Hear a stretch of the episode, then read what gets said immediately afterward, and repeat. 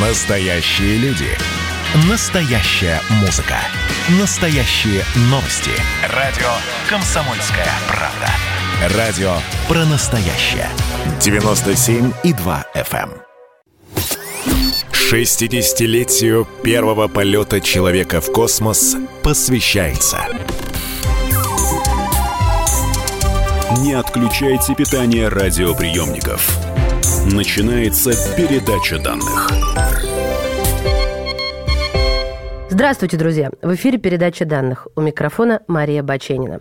И сегодня в студии «Комсомольской правды» космический журналист КП, член Общественного совета Роскосмоса Александр Милкус. Александр Борисович, добро пожаловать! Здравствуйте всем! Александр Борисович, вы к этому дню готовились гораздо дольше, чем все остальные, потому что у вас на столе, я вижу, лежит огромное, красочное, роскошное издание книги. Вы мне скажите, пожалуйста, по поводу идеи. Идея была, конечно, сделать что-то такое, такое э, уважительное, пафосное к э, юбилею, к 60-летию полета первого человека в космос.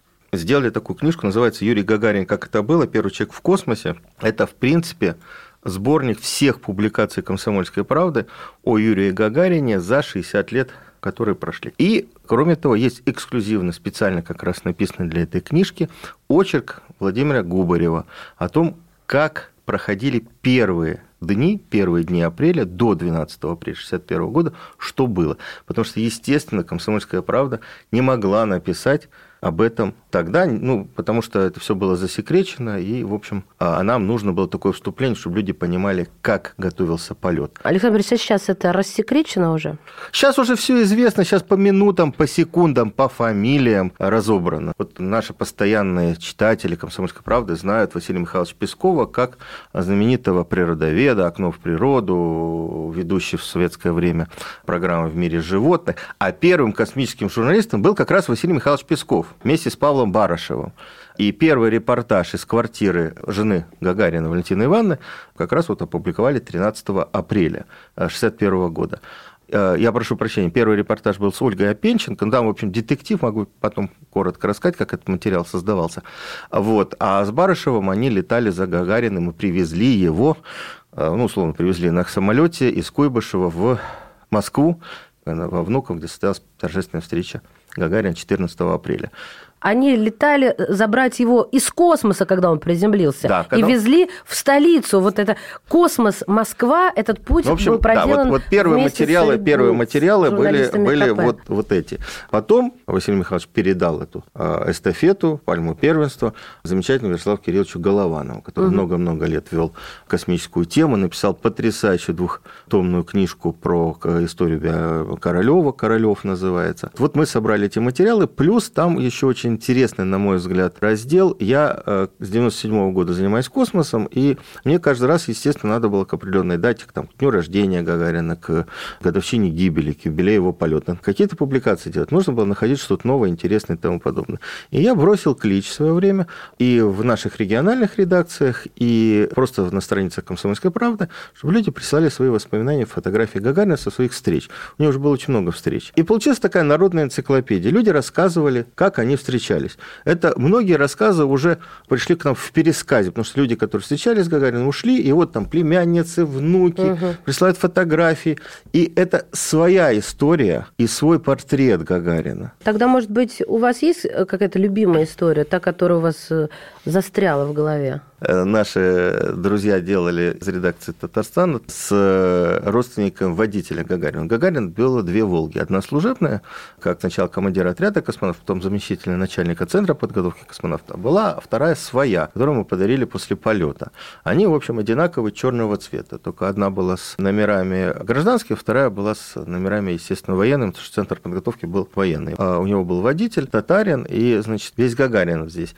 Он вот этого водителя часто приглашал домой, покормить, что-то там ему сказать хорошее. Жен, вот жена, это воспоминание там родственников, жены этого водителя, вот он говорил ему, ты что смущаешься? Ты татарин, я гагарин. Мы, в общем, с тобой одинаковые. И жену как-то он подвозил, они попали в аварию. Жена Гагарина Валентина Ивановна, медработник, рану вот этой жене водителя лечила. Ну, в общем, там, там нормальные человеческие отношения. И вот, вот очень важный такой вот элемент – нормальных человеческого поведения Гагарина. Вот, но для меня это, это очень важный показатель. Или история Гагарин подружился с Валентиной Гагановой. Была такая известная в советское время Стахановка. И вот он как-то к ней приехал по а, приглашению в гости.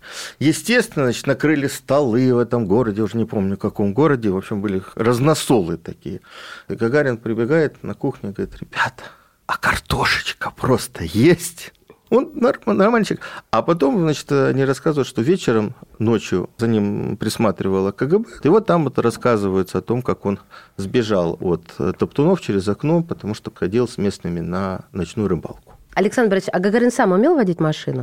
Гагарин шикарно э, водил машину. В основном, конечно, он э, гонял на «Волге». И опять одна из историй из нашей книжки, он приехал на этой «Волге» на газ. Визит этот не сильно, не сильно освещался на завод «ГАЗ». Там была, конечно, встреча с трудовым коллективом.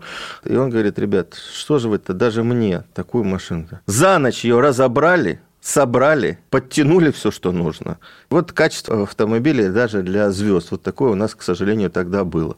Гонял он немилосердно. Его милиция останавливала вот по этой трассе Чкаловский-Москва. Просто ого-го как. Я не включил в книжку историю, она мне показалась сомнительной, но есть такая история, что он, значит, останавливался на посту ГАИ по Щелковскому шоссе и заносил всякие, значит, э, горячительные милиционерам, которые стоят на этом посту, потому что в качестве компенсации, что они, в общем, Гагарина не останавливали. Да, не вот. Э, но то, то, что факт о том, что он уважительно относился к людям, те, которые за рулем, это сто процентов. Есть такая история. Во Франции его встречали, был кортеж из мотоциклистов вокруг машины. Когда они приехали, сопроводили его в гостиницу, он попросил всех подняться, всех вот этих полицейских, просто постовые полицейские, которые сидели за рулем э, мотоциклов, и каждый налил по фужеру э, шампанского, поблагодарил за то, что вот они его сопровождали. Вот это, это Гагарин вот нормально в своем поведении. А вот прослеживается какое-то все-таки изменение личности. Я не пытаюсь сейчас э, погнаться за сенсацией. Тем не менее, личность может меняться, развиваться, расти, так же, как и падать и так далее. Вот мне вот это интересно. После, соответственно, полета и возвращения. А, а, Маш, вот это как раз самое интересное, что э, я вынес, да, или там проанализировал, когда готовил эту книжку. Это удивительная история. Вот правда, это фантастика. Вот, вот, вот абсолютно точно фантастика. С 97 года я успел пообщаться со многими космонавтами э, из первого отряда. Вот сейчас э, жив Волынов, дай бог ему э, многих лет жизни и дальше, но вот остальные все ушли. Я успел и с Титовым, и с Поповичем, и с э, Николаевым пообщаться. И вот когда мы готовили эту книгу, я подумал, а кто бы мог из первого отряда, если не Гагарин, быть первым? Ну, прекрасный, э, очень аккуратный, такой деревенской такой хорошей закалки Андрианов нет он не смог бы. Просто вот в качестве потом трибуна какого-то человека, которому надо было общаться с людьми. Балакур, Весельчак, Умница, Попович – вряд ли. Герман Степанович Титов, который был вторым, да, который полетел и сделал очень много для нашей космонавтики, вот его полет в суточный в корабле, в общем-то, это он открыл дорогу в космос и доказал возможность работать в космосе. Потому что первый полет 106 минут Гагарина – это просто такая пристрелка, да, заявка. А вот как раз показать, что человек может работать в космосе, что Титов и работал, и питался, и сделал записи и так далее, э, вот это другое дело. Смог бы он? Не думаю, что Почему? Вот здесь я не очень вот. понимаю, почему. Вы знаешь, я еще занимаюсь образованием. Вот интересная вещь, когда идет конкурс «Учитель года России», собираются учителя, лучшие учителя из регионов 85 человек. Проходит 3-4 дня, и если ты у учителя вот из этого конкурса, который уже ну, поучаствовал, спросишь, как правило, все они назовут двух-трех лидеров. Люди чувствуют, кто может быть у них вот если это профессионалы, кто может быть лидером? Я когда говорил с э, Германом Степановичем, то, конечно, у него была обида, что он не полетел первый. Но он сам сказал, ты знаешь, говорит, вот мы чувствуем, мы видели, что Юра был лидером. Вот по психотипу, по поведению в первом отряде были такие лидеры, это Леонов, и Гагарин.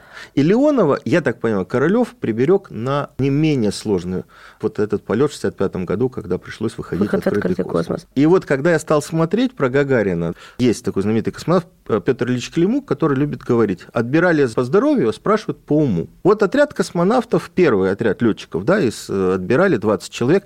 Естественно, отбирали вес, рост, потому что корабль был маленький, там нужно было до 65 сантиметров, а технические навыки и тому подобное. Никто не знал, какая их ожидает слава, что надо будет встречаться да с людьми. Да ладно, ну давайте серьезно, ну как нет, никто не знал? Нет, не было такого. Вообще, вот я сейчас расскажу эту историю. Ну, про, объясните про, нам, современным людям, вот. которым это невозможно вот, понять. Вот набрали летчиков, испытателей для испытания космической техники. Никто не думал, какая их слава будет. Вот не думали То есть они не думали, вообще. что они полетят, они просто Нет, думали, что будут думали, испытывать? что они полетят, так. они будут испытывать, но никто не думал, что будет вот такой интерес и такая популярность у космонавтов. Не было такого.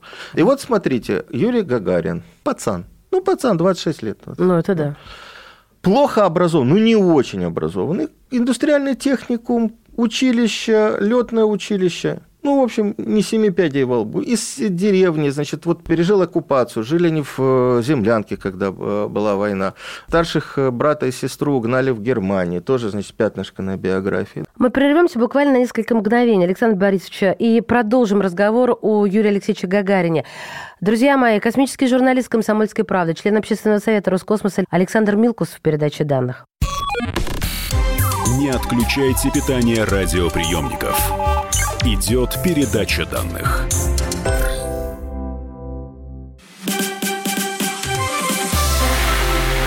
Это было начало. Это действительно история, которая будоражит. Так вся страна обалдела. И Россия родина слонов, она от океана до океана, да. И мы, мы всегда правы, мы никогда не сдаемся.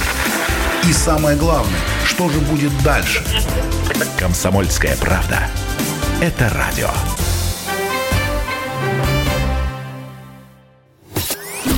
Шестидесятилетию первого полета человека в космос посвящается.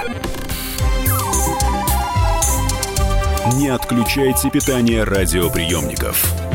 Начинается передача данных.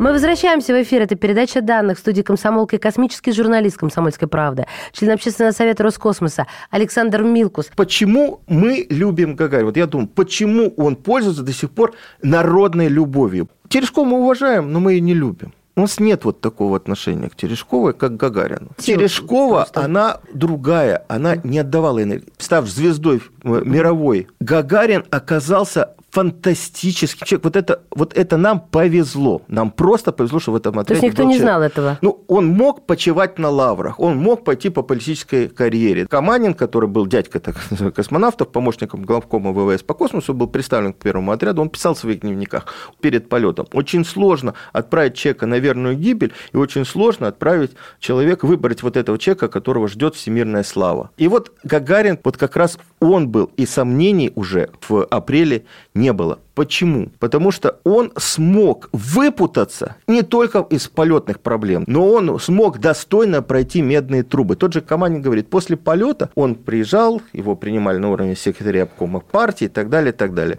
И Каманин пишет, его любили заправлять. Его любили спаивать. А, спаивать. Спаивать, заправлять, да. Его любили заправлять. То есть он мог совершенно спокойно почивать на этих лаврах, переезжать из одного обкома в другой, встречаться с людьми и тому подобное. Ну, то есть вы да? хотите сказать, его миновала вот. звездная болезнь? Абсолютно. Это, и дальше, это, и это дальше, феномен. и дальше, вот это его открытость, это его позитивность э, и фантастический потенциал развития. Вот то, о чем ты спрашивала. Он стал учиться, он мог не учиться. Он все, вот у него все было. У него уже было все. Жизнь состоялась. Он стал учиться. Он закончил с прекрасным дипломом, закончил Академию Жуковского. Он стал командиром отряда космонавтов. Он потом стал заместителем начальника Центра подготовки это космонавтов. Какое звание командира отряда космонавтов? По-разному. Сейчас это вообще гражданские люди. Но тогда он получил майора за полет. Не генерал-майором да, вот за полет. Странно, за, да? за, за полет он был лейтенант, получил майора. Да. Ага. И то Хрущев звонил Малиновскому и говорил, ну дай ему побольше за полет. Он звонил это, ему. Это факт исторический? Это исторический факт, потому что они хотели ему дать за полет, он был лейтенант, дать капитана. И Хрущев говорит, ну, дай ему больше. Он говорит, ну как, не положено. Знаете, как на войне, военную не, не положено. Время вот его, давали. Вот по, по просьбе Хрущева дали его майора. Так вот, фантастическое развитие человека. Человек преодолел звездную болезнь, при этом остался открытым, позитивным. Он развивался как личность, как великая личность. И если бы он не погиб, я думаю, что он бы был, смог бы через какое-то время быть руководителем космической отрасли страны. Не потому, что он был первый космонавт, а потому, что он учился, он фантастическим образом учился. Он успевал учиться и расти как личность. Мне на ум приходит и красота, и ум, и благородство. Да, вот совершенно точно вот такой личности могло и не быть в отряде космонавтов, потому что, ну, я говорю, разбирали по э, физическим параметрам. И вот счастье наше, что такое, и он влюбил в себя людей, потому что люди чувствуют, даже через телевизор, чувствуют обратный Энергетику, вот, конечно. Это люди формулируют в улыбке. Вот посмотрите, какая у него была улыбка. Дело не в том, что у него обаятельная улыбка. Не только. Они чувствуют вот через эту улыбку его открытость, его любовь к людям. Его... Он никогда не позволял себе, кто бы ни был, английская королева, с которой он встречался, или какие-то там колхозники в поле, никогда не разговаривал с ними через губу. Он разговаривал с ними на равных. И это то, что природно человека заложено. Александр Борисович, вы обещали мне рассказать про полетные проблемы, но это же самое начало, и вот любопытно, давайте. Вот опять же тоже история такая. Мы там, в 60-е годы, в 61 году носили Гагарина на руках как первого и как такого человека, в котором началась космическая эра. Но при этом все проблемы, которые были связаны с полетом, они были засекречены. Там было наверчено столько всего, что только в конце 80-х, в 90-е, то есть через 30 лет после полета это стало, э, стали разбирать выяснять. Ну, например, да, э, Королев, он из планеристов, из летчиков, ему важно было, чтобы зафиксировали международный рекорд. Международный рекорд полета. Хотя, казалось бы, ну какой полет? Это же не самолет, это космический аппарат. Угу. Но рекорд по установленной дальности, он соответствовал правилам самолетным. А самолетные правила говорят, что нужно было взлетать и приземляться в самолете, в кабине, в корабле. Поэтому наши надолго засекретили о том, что Гагарин возвращался вне корабля. А в полете Гагарина было 9 чрезвычайных происшествий, достаточно а, опасных, но опять же повезло, что все закончилось благополучно. Все они были засекречены. То, что Гагарин рассказывал на послеполетных пресс-конференциях, в интервью и так далее, все хорошо, техника сработала отлично, я увидел в иллюминаторе голубую нашу планету. На самом деле выросла его ракета на орбиту абсолютно нерасчетную, то есть гораздо выше, чем предполагалось изначально. То есть изначально предполагалось так, что орбита будет там невысокая, там километров 300 или там даже поменьше, и если не сработают тормозные двигатели, то хотя бы притяжение э, атмосферы корабль вернет, вернет в атмосферу, он а. притянется к Земле и где-нибудь да упадет. Поэтому запас пищи, воды был на 10 дней. Вот если так получится, что двигатель не сработает, ну, 10 дней он отсидит. И я разговаривал с испытателем э, Сергеем Нефедовым, который как раз вот его подобрали, он по весу, по росту был как Гагарин. И вот он отрабатывал вот эти все нештатные полеты на стенде на Земле. Как раз вот у него была программа отсидеть в корабле 10 суток, э, питаться, ходить в туалет и так далее. А корабль улетел выше. Если бы не сработали тормозные двигатели, то он бы там э, вращался, ну, по меньшей мере, было посчитано 30 суток. И на 30 суток ни запаса, ни воздуха, ни питания, ни воды не было. Какой кошмар. А, но, значит, двигатели сработали, все нормально. Об этом Гагарин не говорили. Он летел и летел. Потом не вовремя разделились бытовой отсек и спускаемый аппарат. Потом, значит, он увидел в иллюминаторе огонь. Для летчика, хорошо воспитанного и опытного, огонь за стеклом кабины – это страшное дело. А никто же не знал, как это будет выглядеть тогда. И вот подумал, что корабль горит. И это тоже переживание. Потом из-за того, что не, не разделилось вовремя, как Гагарин потом рассказывал в секретном отчете, ну, потом он стал известен всем, был, как он сказал, кардебалет. Его мотало руки, голова, ноги, голова, ноги. То есть он крутился в этом шарике, как юла. Крутишься внутри, как, как внутри юлы. Потом, значит, вот из-за того, что разделение произошло позже, а его ждали в, в Самарской области, а приземлился он в Саратовской области. На много километров дальше, чем ожидалось. Потом проблема была в том, что вот рассказываю, как происходило приземление. Приземление в первых шести кораблях «Восток» происходило так, не умели еще, не отработали еще двигатели мягкой посадки. Поэтому на э, высоте 7 километров срабатывала вставленная в корабль катапульта. Она аналогична катапультам для самолетов-истребителей сверхзвуковых. Выносила космонавта в катапультном кресле отдельно, срабатывал парашют. Значит, корабль приземлялся отдельно на парашюте. Э, ну, под кораблем вы подразумеваете вот это? Ну, шарик, вот это, шарик, что мы видели. Вот это, шарик, да, да, да. Корабль спускался отдельно, космонавт спускался отдельно на парашюте. На высоте 4 километра происходило разделение, катапульта отлетала, срабатывал другой парашют, и Гагарин уже приземлялся, летел на парашюте уже отдельно на своем. Плюс у него к ногам был привязан, ну, там, носимый аварийный запас, мало ли где он приземлится. Там была и складная Э, лодка надувная и так далее. Мало ли он упадет в океан, кто его знает. Вот, вот он оборвался. Клапан, который должен был дать возможность э, зайти в воздух, ну, когда он спускался, чтобы можно было дышать воздухом атмосферы, он не сработал. Задыхаясь, в общем-то, пришлось вот этот клапан из-под оболочки, он попал под оболочку, вот это оранжевый костюм, это не скафандр, это оболочка, она специально была сделана оранжевым, чтобы его могли заметить, когда угу. он падал. Вот ему пришлось доставать эту достаточно трудом, открывать оболочку вот во время полета и открывать этот клапан иначе просто он бы Задохнулся. не долетел. Да. То есть вот, вот такие вот у него всякие были приключения в полете. И все они были засекречены, все было хорошо. Но если бы люди знали, действительно опасный полет, неожиданный полет, никто к этому не готовился, никто не знал, как человек поведет себя. Еще рассказать, что ему пришлось пережить. И точно так же было засекречено, что Гагарин приземлялся в корабле, потому что нужно было в Международных Федерации авиации зафиксировать международный рекорд за 106 минут преодолен вокруг Земли вот такое-то расстояние, долетели, да, долетели рекордное. вокруг Земли. Угу. И поэтому скрывали это. Во Франции тоже были не дураки, они потребовали доказательства того, что Гагарин приземлялся в корабле. А почему именно французы? Они заведовали а, этими рекордами? Штаб-квартира Федерации, Международной Федерации угу. вот этой была во Франции. И пять месяцев бодались, доказывая, что вот э, он приземлялся в корабле. Что же вы нам не верите, что ли? Вы же что? Полет Гагарина подвергайте сомнению.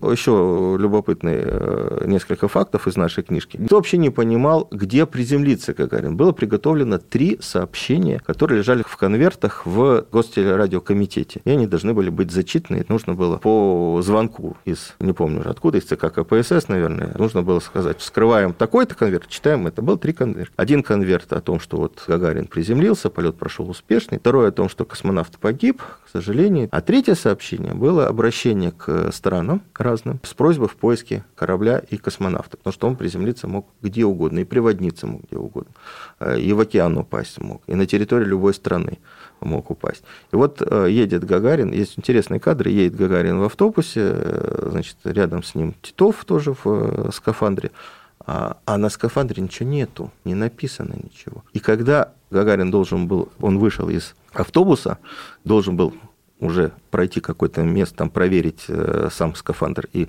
уже пойти в э, ракету, кто-то из сопровождающих, слушайте, сообразил, говорит, слушайте, давайте хотя бы на скафандре напишем буквы СССР. Это же непонятно, откуда он взялся, кто он такой. Подождите, это вообще какой-то... Буквы СССР Да я понимаю, были чепуха написаны. звучит. Это, это, ну, ну, это так. Скафандр это был так. гол, как сокол. На, на скафандре не было, ничего не написано. Буквы СССР были написаны местным художником. Ну, он не художник, инженер, но он умел, значит, рисовать. Нашли этого инженера, нашли красную краску, написали от руки буквы СССР. Вот Нужно это знаменитая да, надпись да, над да, лбом. Да, да, да, да, да. И поэтому он пошел уже в этих буквах, а кто-то там кричал вслед. Подождите, подождите, краска же еще не высохла. По дороге высохнет. Прервемся на несколько мгновений. Космический журналист комсомолки, член общественного совета Роскосмоса Александр Милкус 60-летию первого полета человека в космос посвящена сегодняшняя передача данных. Не отключайте питание радиоприемников. Идет передача данных. Посмотрим, что сегодня Мардан скажет про Навального, а то вчера одна вода была. Журналист – опасная профессия. Надо иметь мужество говорить правду. Помните 37-й год? Это сарказм. Это сарказм, да, конечно. На всякий случай. На всякий случай. Вот все, что касается налогов, будьте добры, пожалуйста, со всем остальным идите к черту. Твой подход устарел и не будет, по-твоему. Ежедневно Сергей Мардан и Мария Бачинина делают ваше утро – незабываемым. Стартуем в 8 часов по московскому времени. Поехали. Запрягайте. 60-летию первого полета человека в космос посвящается. Не отключайте питание радиоприемников. Начинается передача данных. Мы возвращаемся в эфир. Это передача данных в студии комсомолка и космический журналист «Комсомольской правды», член общественного совета Роскосмоса Александр Милкус.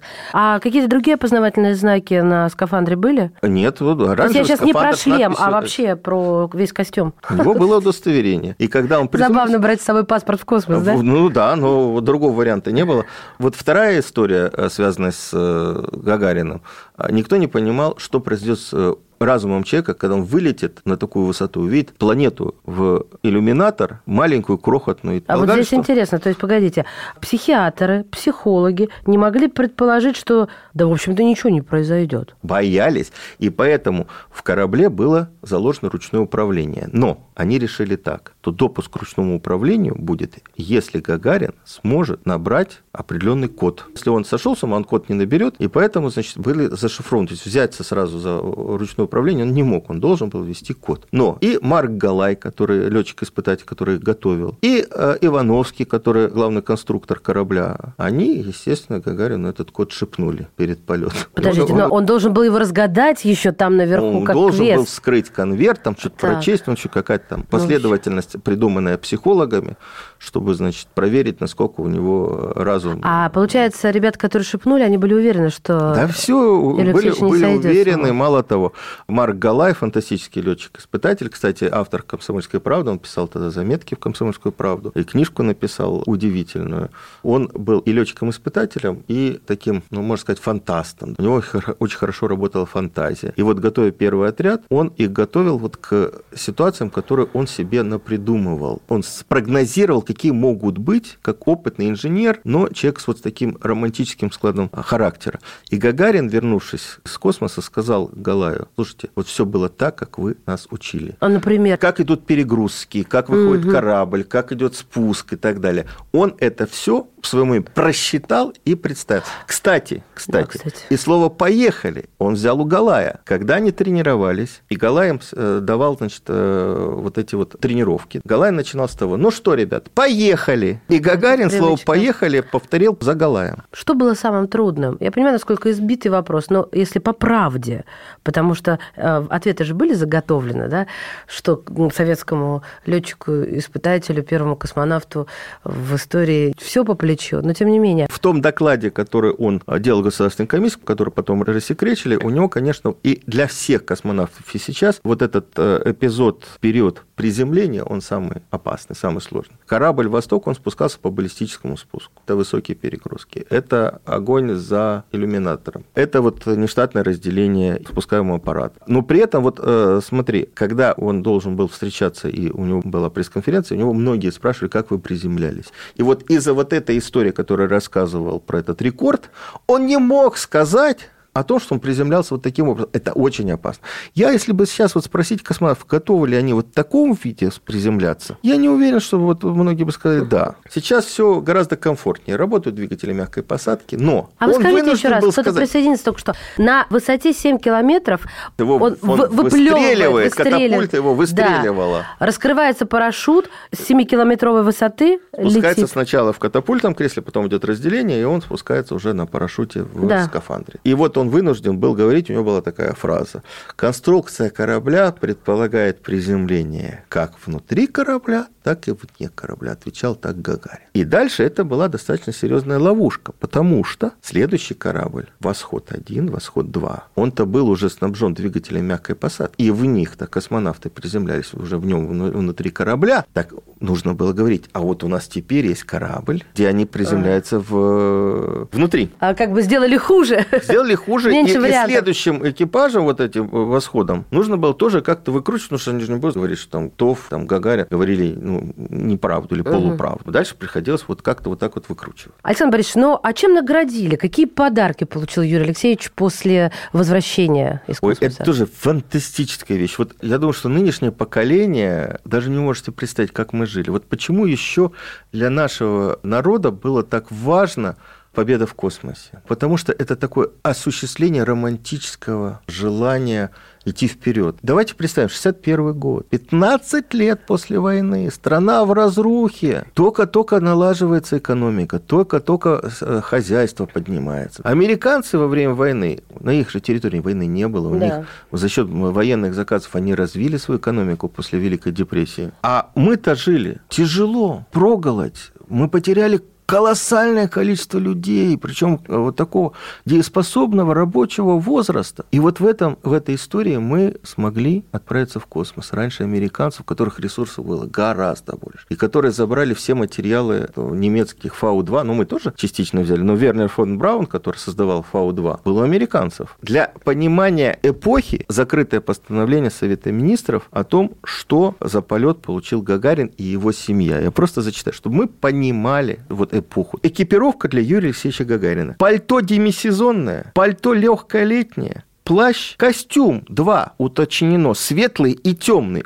Обувь, две пары, черные и светлые. Рубашки белые, шесть штук. Шляпа, две. Носки, шесть пар. Нижнее белье шелковое, шесть пар. Трусы и майки, шесть пар. Платки носовые, 12 штук. Галстуки, шесть штук. Перчатки, одна пара. Электробритва, одна. Два комплекта военного обмундирования. Чемоданы, две. Экипировка для жены. Экипировка для детей кроватка детская, коляска детская, шесть шерстяных платьев, два пальто, две шапочки, обувь четыре пары, я напоминаю, у Гагарина было две девочки, белье шесть пар, куклы, игрушки, детское приданное отдельно было написано, экипировка для матери, экипировка для отца. Это вот как люди жили, что вот награда от Совета Министров, вот такая. Ну и Волгу он получил. А скажите мне, Александр Борисович, а вот Юрий Алексеевич, у него были связи. К нему обращались? Он пользовался этими связями? Э, связями он пользовался очень активно для помощи другим людям. Это сто процентов. Очень много воспоминаний. За кого-то он вступился, за кого-то попросил, кому-то обратился и так далее, и так далее. Ну, в общем, большинство космонавтов первого отряда вот как раз вот для этих вещей очень многим людям помогал Алексей Архипович Ливонов. Это это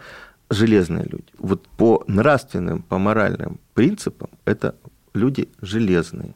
Он не выпрашивал, у него была четырехкомнатная квартира. Вот это вот и он получил еще после полета. Еще и э, туда обещали гарнитур поставить. Ну, господи, вы понимаете, да? Гарнитур. Я не могу не спросить про гибель Юрия Алексеевича Гагарина. Это «Тайна за семи печатями». И столько, сколько я росла, столько я и слышала версии. Люди шептались, люди что-то друг другу рассказывали, пересказывали. Будучи даже маленькой девочкой, я все это слушала и запоминала. Есть вещи, которые мы не можем доподлинно а, на сто процентов знать Почему? или получить результат не так много таких. Ну, была в 2018 году история с дыркой, просверленной в космическом корабле «Союза МС-09», и когда уходил воздух, и, в общем... Ну, всем известная да, дыра на МКС, вот, да. Да, да, да. И так мы до сих пор не установили, и никогда не установим наверняка, кто из шестерых это. Те, кто Но человеческий корабле, фактор установлен. Это, ну как, это дрель. Дрель, у которой была в руках. Минус два человека наш экипаж, наверняка это не могли сделать, потому что по отношению к своему кораблю, ну и, и так далее. Ну, на своей стороне. Да, 6. Значит, вот из 6-4 неизвестно. И никогда мы не узнаем, разве что, может быть, когда-нибудь кто-нибудь из тех, кто был уже в Расскажи, пенсионном возрасте, признает. История с э, полетом Гагарина тоже очень много вещей непонятных, неизвестных. И почему были слухи? Ну, слухи бы в любом случае были, потому что Гагарин был действительно народным героем, и поверить, что он умер, погиб просто так вот в авиационной катастрофе, многие не могли. Поэтому и объясняли, что вот его Брежнев убрал, потому что он был очень популярен, популярнее Брежнева. Чушь собачья, конечно, полная. Что там его забрали инопланетяне. Ну, в общем, много всего, что они пьяные были, тоже это все опровергается документов. Было проведено громадное количество исследований.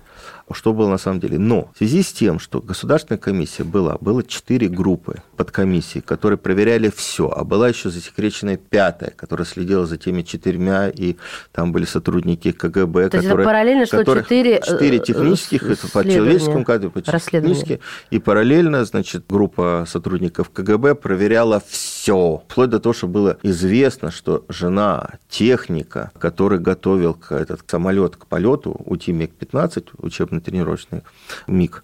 За пять лет до этого случайно на какой-то прогулке обмолвился одним словом с женой консула американского посольства. И это было известно. То есть было известно все. Ну, признали, что это случайная встреча и так далее. То есть перешерстили все. И после этого, конечно, ожидали итогового заключения, где было бы понятно, что произошло. А заключение Государственной комиссии с четким определением, что произошло, не было.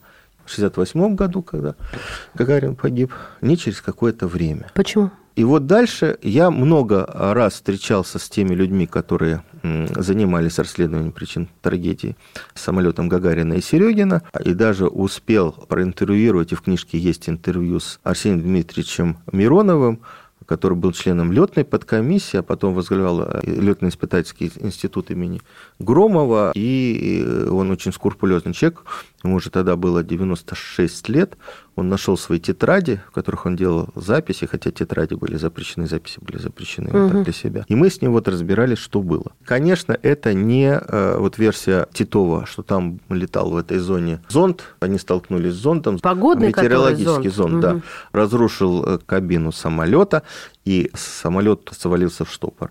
Не подтверждается. Еще один перерыв, и мы продолжим разговор о жизни Юрия Гагарина. У нас в студии космический журналист «Комсомольской правды», член Общественного совета Роскосмоса Александр Милкус. Не отключайте питание радиоприемников. Идет передача данных. Меня тронула история. Любого человека можно сделать сегодня депутатом Госдумы. И Америка, и Европа, и теперь, слава богу, Россия начинает понимать, что есть проторенный путь, по которым когда-то эти страны достигли процветания. Теперь, видимо, некоторое количество обремененных деньгами людей ломанется заниматься русским виноделием. Это очень хорошо. Надеюсь, что сегодня чарки будут полны. Предчувствие перемен. На радио «Комсомольская правда».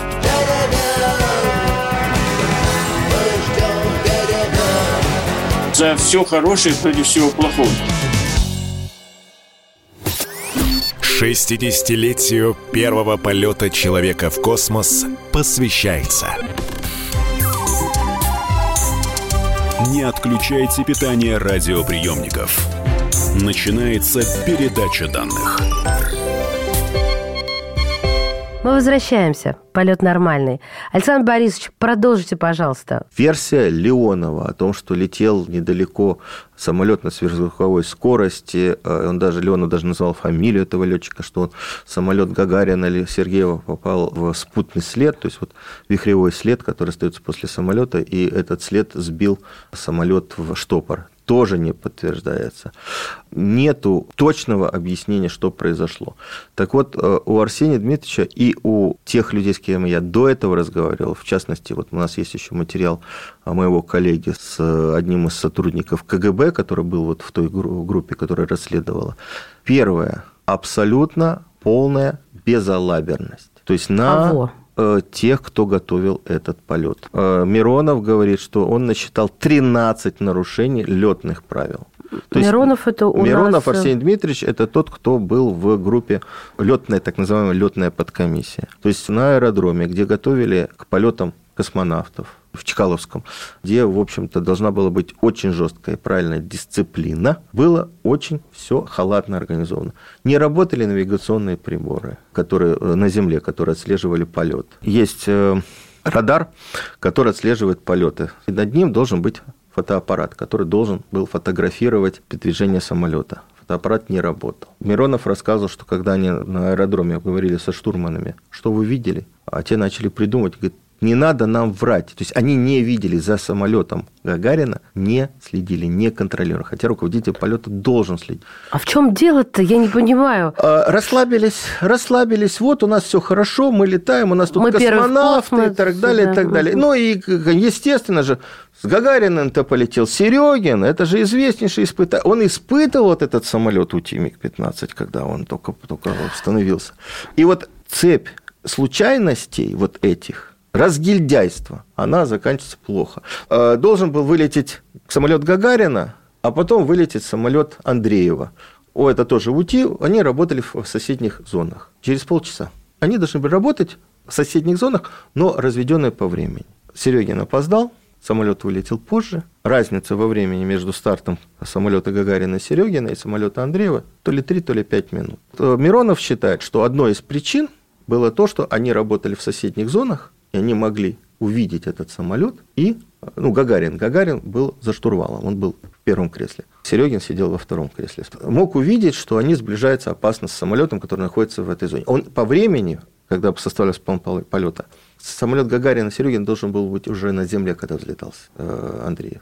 Мало того, что произошло, не велась нормальная запись переговоров. Да, вот я только хотела э, спросить. Потому что самолет э, отработал 11 минут и ушел. То есть он взлетел, он, он как раз он сорвался в штопор, когда он уже шел обратно на на посадку, да. Что там произошло, неизвестно. Должен был летчик доложить, что происходит. А что такое сорваться в штопор? Объясните нам, людям простым. Это когда уже начинает крутить самолет. И одна из причин, опять же, была, почему они вынуждены были, в этой версии Миронова, почему вынуждены были разминуться. Не было нормального прогноза погоды. Они не знали, на какой высоте облака. Они могли уйти в штопор, уводя самолет от столкновения, и не знали, что до земли Немного. всего 800 метров, они могли думать, что у них был прогноз, что облачность была выше. Большой Может быть, тогда у них не работал и высотомер. Вот собрание мелочей, и вот оно привело к этой трагедии. Меня с самого детства удивляло, зачем Гагарин испытывал дальше технику после того, Гагарин что не испытывал технику. А что, кто, что он там Если делал? мы говорим про Гагарина, вот я и поэтому говорю, вот без натяжки, без э, какого-то преувеличения, это был великий человек он собирался возвращаться в космос. Он возвращал летные навыки. Mm. Он был дублером Комарова э, космонавт Владимир Комаров, который погиб при испытании Первого знаю. Союза, дублером его был Гагарин. И у нас есть интервью, которое взял э, у Гагарина э, Ярослав Кириллович Голованов через несколько месяцев после гибели Комарова, за несколько месяцев до гибели самого Гагарина. И он рассказывает, зачем летать в космос. Да, он был политическим там, деятелем уже, там, членом Верховного Совета, но он был летчиком-космонавтом. Он хотел летать. Вот после этого, кстати, полета, после гибели Гагарина запретили летать Титову. И он очень сильно переживал, потому что он тоже был летчиком, не политиком. И это тоже вызывает большое уважение вот к личности человека. Он мог этого не делать. А он поправился где-то к 65 году, он возвращался в форму, есть фотографии, как он занимается физкультурой, как он настойчиво возвращает физическую форму, и летные навыки он возвращал очень упорно. Вот говорят, что вот он там выпил, ничего подобного, не было никаких. У нас есть свидетельства э, людей э, за день до этого. Он ездил в издательство «Молодая гвардия» там на встречу, потому что там выходила его книжка. Э, есть люди, которые себе могут позволить. Вот, к сожалению, Григорий Нелюбов, который был третьим, да, запасным, то есть вот готовили к полету Гагарина, Титова и Нелюбова, он мог себе позволить перейти границу. Гагарин где-то после 62 63 65 года – это другая личность. Люди, которые описывают встречу вот за день до а, вот этого трагического полета, говорят, он пил чай. И это не потому, что вот хотят его прикрыть. Это вот, вот все. Вот он поставил себе, он возвращается в космос. Он возвращается в летное дело. Вообще там что-то остается от людей, когда воронка и искореженная машина? Ну, опознали, Леонов рассказывал, опознали Гагарина по клочку кожи с родинкой за ухом. У нас есть вот эта история, значит, он стригся у одного мастера постоянно, и они стриглись, стриглись вместе с Леоновым, и он знал, что у него за ухом была родинка. Вот по клочку кожи и по обнаруженному куску куртки, в которой были вложены, э, в кармане которой были летные удостоверения – права, маленькая карточка Королева, которую Гагарин носил всегда с собой. Вот так обнаружили. То есть она не сгорела, получается, такое? А, нет, она не сгорела. Там вообще был взрыв, пожара не было. Поэтому и хоронили, в общем, урну с прахом, и Гагарина, и Серегина. Там ничего не осталось. Но я могу сказать вот что. Все детали самолета сохранились. Несколько дней подряд в Мартовском лесу под Киржачом солдаты просеивали лес. Как рассказывал Миронов, лес был вытоптан в диаметре в 3 километра от места падения. Собраны были все возможные детали. От остекления кабины до деталей самолета. Они хранятся сейчас в бочках, в химках, в институте. Почему вы об этом вообще говорите? Я что говорю здесь о том, что нужно понимать? если бы было желание и возможность властей потратить некоторое количество денег я думаю, что можно было бы провести повторную экспертизу на новом уровне техники, который у нас есть, на новом уровне математического моделирования, которое мы можем сейчас применить, и все-таки попробовать выяснить, что произошло на самом деле. Такая возможность у нас технически есть. Все сохранилось. Ну что, друзья мои, идем и берем, как говорится, и читаем книгу воспоминания, книгу эмоцию, книгу учебник по журналистике, книгу посвящения 60-летию первого полета в космос нашего Юрия Алексеевича Гагарина. Спасибо большое вам, Александр Борисович. Космический журналист «Комсомольской правды», член Общественного совета Роскосмоса Александр Милкус был в передаче данных. Передача данных успешно завершена. Не отключайте питание радиоприемника. Скоро начнется другая передача.